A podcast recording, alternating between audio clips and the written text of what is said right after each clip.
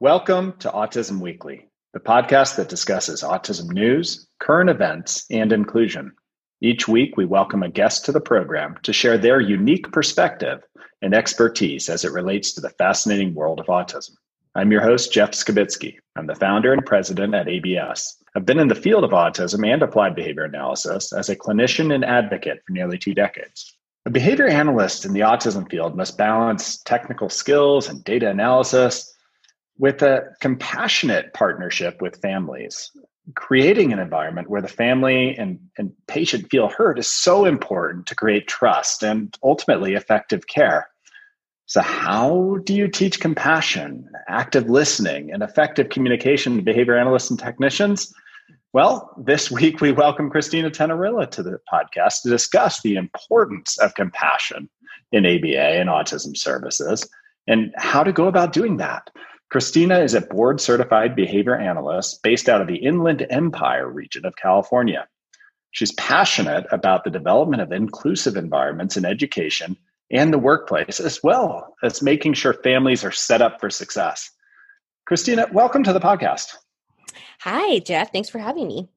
It's it's my pleasure, and I'm so glad that you can come on and talk about this issue because there's there is a lot of talk and i i would i would say oftentimes um, misinformation in the field about aba not having a personal side to it and i would i would argue that that might be bad aba having lacking that interpersonal connection but before we get there can you just tell me about how you fell into the field of autism services and do you have a, a personal connection do you have uh, a reason d'etre to to be a clinician?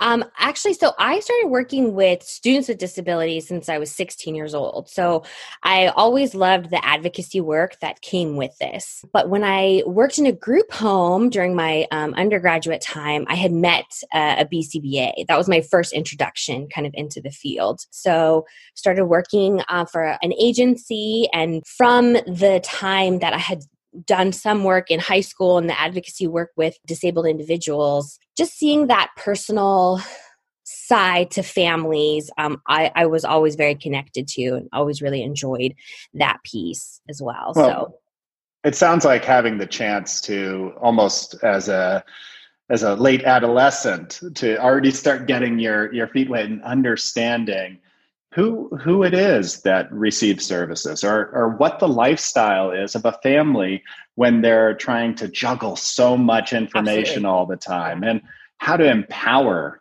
the those that were in the group home that probably created so much perspective for you so how do you how do you see the world of autism and and the the abilities that could be coming from somebody who identifies as autistic I think that the past 10 years I've seen the the world of autism evolve. Like when I when I kind of first started it was more working with individuals for lack of a better word with more signi- that were more significantly impacted. Um, mm-hmm. Um so I've seen more of the evolution of the autism community um, within the past 10 to 15 years. So that's actually been really fascinating and and really cool to see that whole evolution of really truly the the, the spectrum really kind of form and um, meeting more and more individuals who are neurodivergent and then have a place within this world so I, I love that aspect definitely yeah, and with the diagnostics within autism is that it isn't just that first child you were describing. That is um, so profoundly impacted mm-hmm. by some of the limitations that autism might provide mm-hmm. what you see now is such a broad scope where you got where you have a, a very very diverse set of people some with wonderful skills that are able to help teach you and i about the world around us on a regular basis because they have a perspective that we have not understood Absolutely. Um, and I think that's the the part that I really want to get into today because that's where the compassion really has to has to shine through. Is that we took a science and now it's a practice of therapy and. Mm-hmm. So, what has been one of those challenges that you've seen with clinicians making that jump of taking a purely data driven field and turning it into one where empathy is important? Well, I think it's really been within my own practice of really um, focusing on how I'm going to focus more on my uh, perspective taking and interpersonal skills. But also, really kind of the, um, I feel like the reform movement that's happening within the field right now of more and more, first of all, more and more neurodivergent BCBAs are working in the field. Mm-hmm. So that whole perspective has been uh, so profound for me to listen to, you know, as, as, you know, an advocate and really an ally for individuals with disabilities. So definitely hearing more neurodivergent voices, particularly with within applied behavior analysis, really listening to them and taking in their advice and how we can expand this field and really make reform happen within the field. Um, that's really been uh, the biggest uh, thing for me. Yeah, and you I think you mentioned the word listening there and and it was it was on repeat and there's a good reason for that I'm sure because in order to be compassionate and to understand the first thing that you have to do is listen. And I would imagine that could be listening to your to your patient who might be a child or it could be an adult patient or it could be listening to the family, listening to the community, listening to the broader community of those who are who are neurodiverse and mm-hmm. understanding all of that. So with that listening kind of the key and the, at the forefront of everything, uh, what is practicing compassionate ABA? Well, I'm going to steal from uh, Linda LeBlanc and Bridget Taylor, and I believe Melissa Nosik. I think I, I might have just butchered her last name. They wrote a fantastic article really about compassion, practicing compassion within the field. And they really, I, I loved their definition, which was really taking your interpersonal skills and balancing your technical skills. And I feel like first of all, practicing compassion is just a balance in general, right? But if you look at practicing compassionate ABA, it truly is taking the perspective taking, the interpersonal skills, the relationship building, and balancing it all with the the science of applied behavior analysis. I think the most important thing is the perspective taking of the family. I think that mm-hmm. really when you work in the home, you really see what families are living every single day. You're there for two, three, four, five hours. Um, but this is their life completely. Mm-hmm. Understanding what families are going through, that is um, the most important piece before you come in really with the science. Yeah, and I, I think that you hit on it is that interpersonal ability to build the trust to really get in deep and understand what it is what's driving what is the where's the passion of the family what are the most important things for them. So it, could you paint this picture for us? Is that what is it right now um, for a family of a child with uh, with autism? What is it that that that family is going through? I would imagine just uh, a understanding there's something different as a parent. There's red flags like that makes me nervous. Mm-hmm. getting a diagnosis now i'm even more nervous. Having somebody in my house for 30 hours. I, can you paint that picture? Can you tell me what that's like for your families?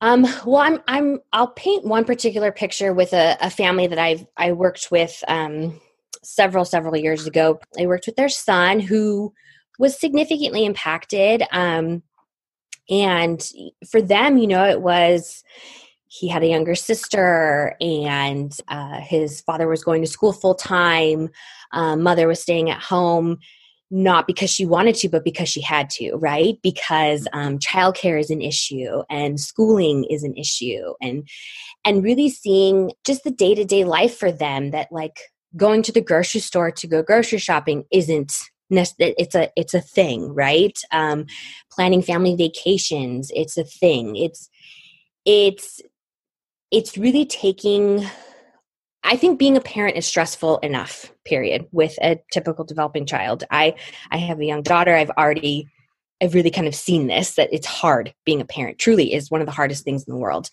Um, but add on top of societal pressure, uh, feeling like you're being judged because your child might be different. Um, childcare, who's going to watch your child? You can't necessarily just trust anybody. And then trying to make a better life as a parent for your family and how that's a lot harder too. And so, um, just really seeing that perspective, uh, it changed a lot for me because I really saw that it's it's not easy, you know, just mm-hmm for his mother to like go get a job, you know, because it's like, well, who's going to watch their son? Or for the sister who was typical developing, you know, it's it's hard because I think we don't really we don't really talk a lot about um, siblings and what they experience having um, a sibling who um, is autistic or disabled. And so, um, really just seeing that dynamic. But then at the heart of it, it's truly one of the best families in the world. Like there's a spirit within the families as well mm-hmm. that I just feel like can't be overstated of how amazing that is, you know? Yeah. But I have, I've heard that so many times is that uh, having having a child who maybe makes you kind of think outside the box or okay. has a perspective that's slightly different or skills that are different yes. it actually it, it makes your life more enriched mm-hmm. and more uh, enjoyable over time but it's getting to that point and, and i guess that's where where my questions would then start leading to and is we know in in a lot of the research with autism is that um, especially for those impacted um, uh, pretty severely, is that the best prognosis is getting consistency, is getting intensive service, is getting that continuity of care. But at the same time, is that growth and catching up to that peer set is not a fast process, it's mm-hmm. slow. Mm-hmm. So, how do you reassure a parent? How do you demonstrate that compassion with still trying to help support best case kind of prognosis for quickest treatment? And how does that balancing act work? I mean i think that i'm uh, i'm a little different in the sense of um, maybe other bcbas where i'm not really look i want to look at what the priorities are for the family. What's your priority? What can we work for? Uh, what can we work on? Um, of course we have a, uh, a, curriculum that kind of drives um, intervention um, but I really, it's it's almost like what good is implementing certain goals if it's not meaningful to the family and to the patient, right? So I really look more towards what's meaningful for you and for um, the child, patient, adolescent, whoever it may be, and starting there. And I think sometimes when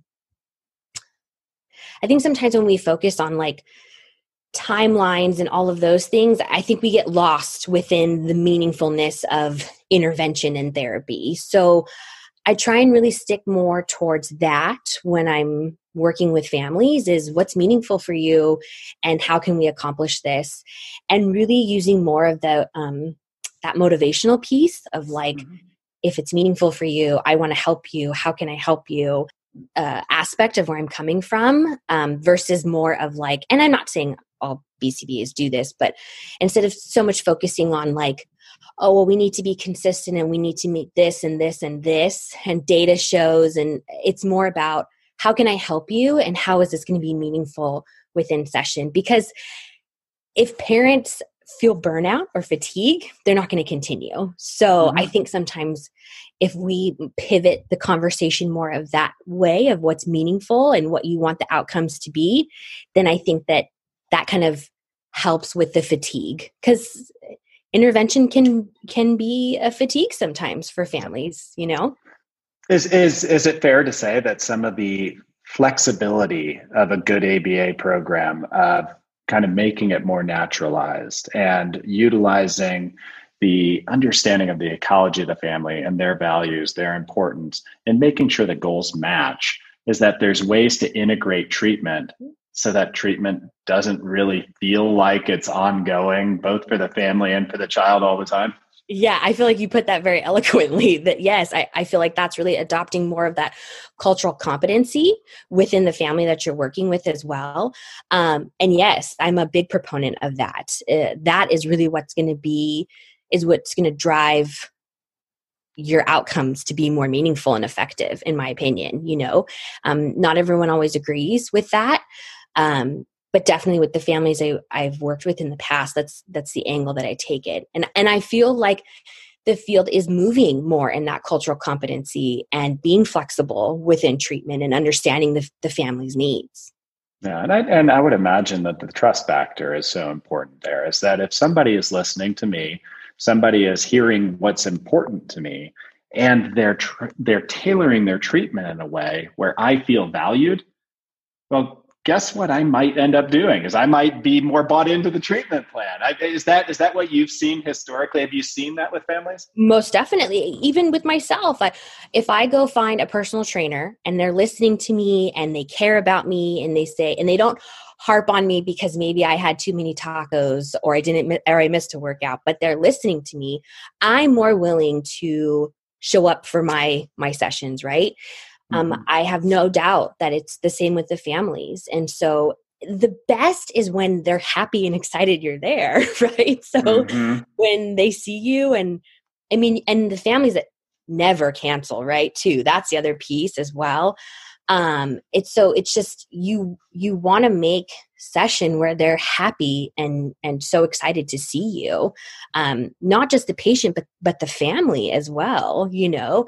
I mean i know we we talk a little bit about the blurred lines but my you know as far as like who you are when you're in the home but it's it's hard because sometimes parents do feel like you are part of the family you know? Mm-hmm. you work with their child that uh, not a lot of people will work with or um, they hear a lot of words like deficits and you know severe problem behavior mean that's constantly being thrown at them. And so when you come in as a clinician and you're excited and you care for the well-being of their child they're going to adopt you like like you're their family member whether no matter what you can say as far as relationships and all of those things go. But um but yeah so what what does i mean the deviation from hey this is my perfect goal set. This is exactly what i want my treatment session always to look like.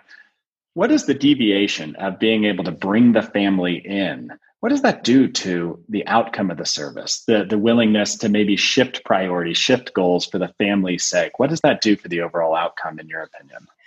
Um, i think everything is worth a conversation with families as to why they feel like we sh- what's working and what's not working what their apprehensions are um because it goes back to listening. Parents want to be heard you know? Mm-hmm. patients that we work with want to be heard and there's i mean that's it's i look at our service as that. It's a service. Like i am there to serve the client. And yeah.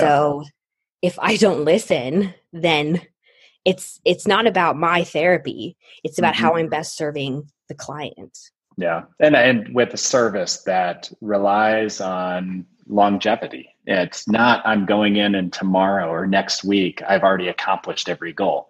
This is oftentimes for children, it's months, years long treatment, mm-hmm. is that you can burn a bridge by being so rigid Definitely. that maybe you can't get back where it's saying and understanding when do you give a little to be able to make up room on the back end because now the trust is there. So if you have a challenging skill, challenging behavior where you have to say, no, we need to go this route or else we're in trouble. Most definitely. Is that the family listens better?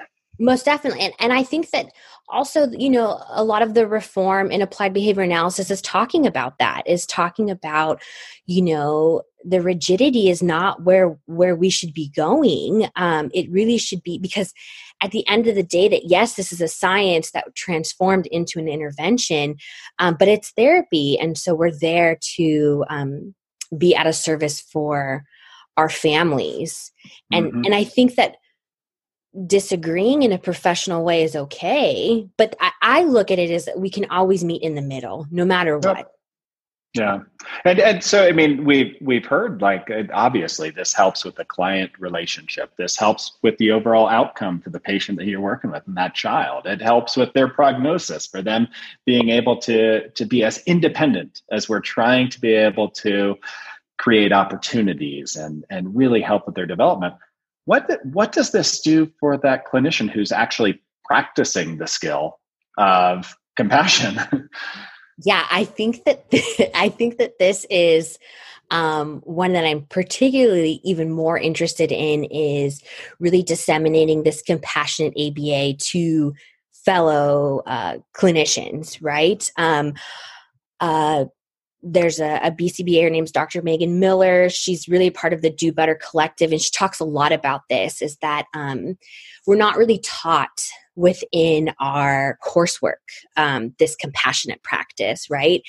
And um, and a lot of up and coming clinicians might not be parents, um, so it's it's really hard to kind of bridge that gap. So I think that first of all it should be taught in our coursework. If i could change the coursework i would i would advocate for that. Um, but i think really i think the science needs to start changing the lens of taking more of a perspective taking because at the end of the day we're still working with people. And so it's not it's not you know pigeons pecking for food, right? Yep. And so I think that that's really more of the movement we need to go. Um, yep. Dr. Amanda Kelly, you know, she's um, known as Behavior Babe. She, I read a fantastic quote by her where she said, uh, "We need to do better. We need to do a better job at teaching therapists to think like parents instead of training parents to act like therapists." And I was really moved by that quote because I think that that if I could say, like, talk about like clinicians taking more of of a compassionate ABA approach, I would I would just show them that quote and say that's show what that, that means. you know? Yeah, you know, so it's it, it is interesting. I mean, you've you've talked about the coursework not really handling it, and I think that um, I, I am blessed to be at a at a clinical site where we have psychologists. So we have we have people with that training that can share that and and push it down so that others have the opportunity to learn. But I guess that the question would come in is that you have field like uh, pediatrics where even understanding autism was not really part of a general peds process. So they made that mandatory in their medical training. Is is that is that the route, or are there other vehicles to get this teaching out there?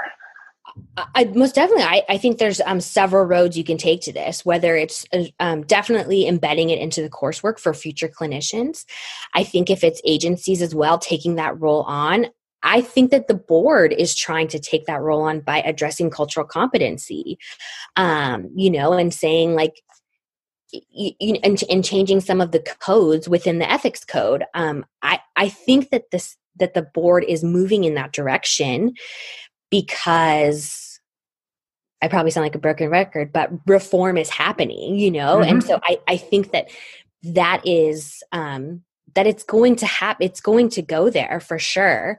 Um, but I, I think that for people who are already BCBAs now, it's doing their due diligence as well and and taking more continuing education units on being a compassionate and curious behavior analyst you know yeah. it's I think that we're kind of trained and conditioned um, in the process to, oh, put your BCBA hat on, you're a scientist. But I still say at the end of the day, you're still working with individuals who are impacted no matter what. Mm-hmm. So you, you you can't just take, you know, the emotion out of you know out of your practice and yep. and i don't want to you know that's where i'm at too of saying I I don't want to not be compassionate. I don't want to be black and white because I do believe so much is in the gray.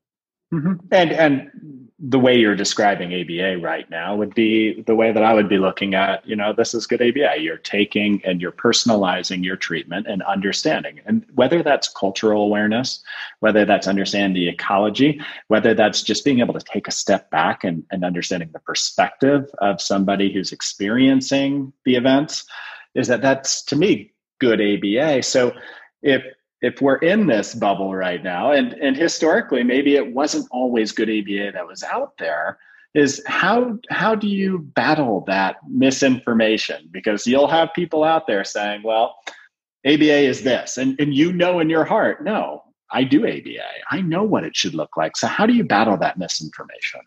I think if you asked me that question a couple years ago, my answer would have been oh, I say all sciences have skeletons in their closet, right?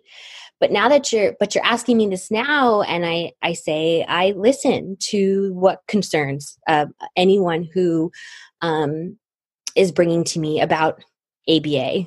And and yes, I know it's misinformation, but maybe some of it is based in not great ABA. You know, I've worked with families um one in particular who didn't have a great experience and so that was forever in her mind of what ABA is, right? Um, but all I can say to that is science is is progressive it need it always evolves there that's why mm-hmm. it's a science so when i listen to parents um, or individuals who are having who are um, seeking treatment i think listening is important. Say i hear you. I, i'm sorry if that happened to you. I want to do better. How can i help you? Mm-hmm. and and to, to go back to your initial point um, from previously is that the education and training that we're delivering is so vital is that an experience is what somebody felt. It's what they went through. So if we are not focused on giving and empowering clinicians to do it the right way then that's gonna it's gonna continue to kind of live through this this cycle of no well i got good clinicians bad clinicians some trained not trained is that there's got to be consistency in how we're approaching it as well. And i think that we're on the same page as far as well it's, it's hard to it's hard to stand up something unless you're doing the work to make sure that everybody has the skill set to do it. And and i think that's a perfect way to describe it right? Is that i um, you know, saying that I want to do better. I don't want to um, perpetuate that stereotype or continue that type of misinformation. Mm-hmm. And really, I, have kind of been taking more of like the quote bad ABA out of my um, out of my language, and really just kind of saying this is what applied behavior analysis is and this is and and this is what it can help you do and it really goes down to that it's it's the science of behavior that's what it mm-hmm. is. i mean i love that aba is stretching to you know acceptance and commitment therapy and really working more in you know different profiles of individuals and so i think that that just and it it shows its power of that it's it's truly a science of behavior mm-hmm. on every you know scale so it's yep. it's been wonderful to kind of really show that as well that when misinformation um, is brought to me or concerns have been brought to me of really showing the evolution and the progression of the science yeah. and you know I, I think it's really important to kind of say that we are a very young field and mm-hmm. so that has been in the most uh, giving that type of information delicately as possible of like we're we're extremely young science you know when yeah. you compare us to psychology or philosophy i mean the years aren't there so mm-hmm. i think that that kind of helps to really um really show more of the evolution of the science as well that because we're so young and how fast we've grown um, that that kind of helps ease the anxiety of people who have um, brought concerns or misinformation to me when it comes to applied behavior analysis. Yeah, and, and uh, ABA can be such a powerful vehicle for a lot of people and being able to achieve their goals. And it's it's a service that, when done right, can really open up a lot of doors. But the families need to to advocate for themselves as well, I think. And so, how do you how do you coach a family? How do you talk with a family to make sure that they're getting the compassionate care that they deserve through the process? Is, are there words of advice that you'd be giving to a family to make sure that they feel empowered? Well, I think that I probably would use more of the. Um, it's it's funny that I'm saying more of like the psychologist approach is how does that make you feel, right? You reframe the question back to them. Um, because I think that when you're listening to families and you're validating their concerns and, and what's meaningful for them and what outcomes they want and reframing it back to them, it's almost like they come to their own conclusion. Um, I think that when you're working with the family, they want help. They they want you there. So I think the validation is so important and reframing their what they're already saying back to them um, so that they're heard. So there's not necessarily a particular script that I would use because I, I feel like it's it's so much more organic when I'm talking to a family because every family's um, their outcome of treatment and what they want is individualized to them and the and the patient. Yeah, and and but I, I would imagine that there's there's a level of self empowerment or uh, a level of uh, giving the family the right to have self compassion that's so important in this treatment process that you know no family should ever feel like they can't have a voice in treatment and that they need to advocate for that at the same time. So if they're running into this with a clinician you don't have to put up the wall. You don't have to say or feel like you have to follow blindly. It's have that dialogue, share that feeling, that that perspective, because that's going to create a better treatment environment. Absolutely. Um, I, and I think that when you're, you know, regularly checking in with families and you're um, talking to them about um, how session went, how they're feeling, what, you know, how their weekend was, even like, did you go to the grocery store? How was that kind of a thing? I think that that's you're you're already fostering that communication piece. Mm-hmm. I think that talking to families though, um, and they and I've had families tell me where they've gotten stuck of like, yeah, this happened. We went to the grocery store and I totally gave in. And it's valid. It's, it's okay. Like it's mm-hmm. okay. Hey, you didn't want a scene at the grocery store. I get it. You bought the candy bar.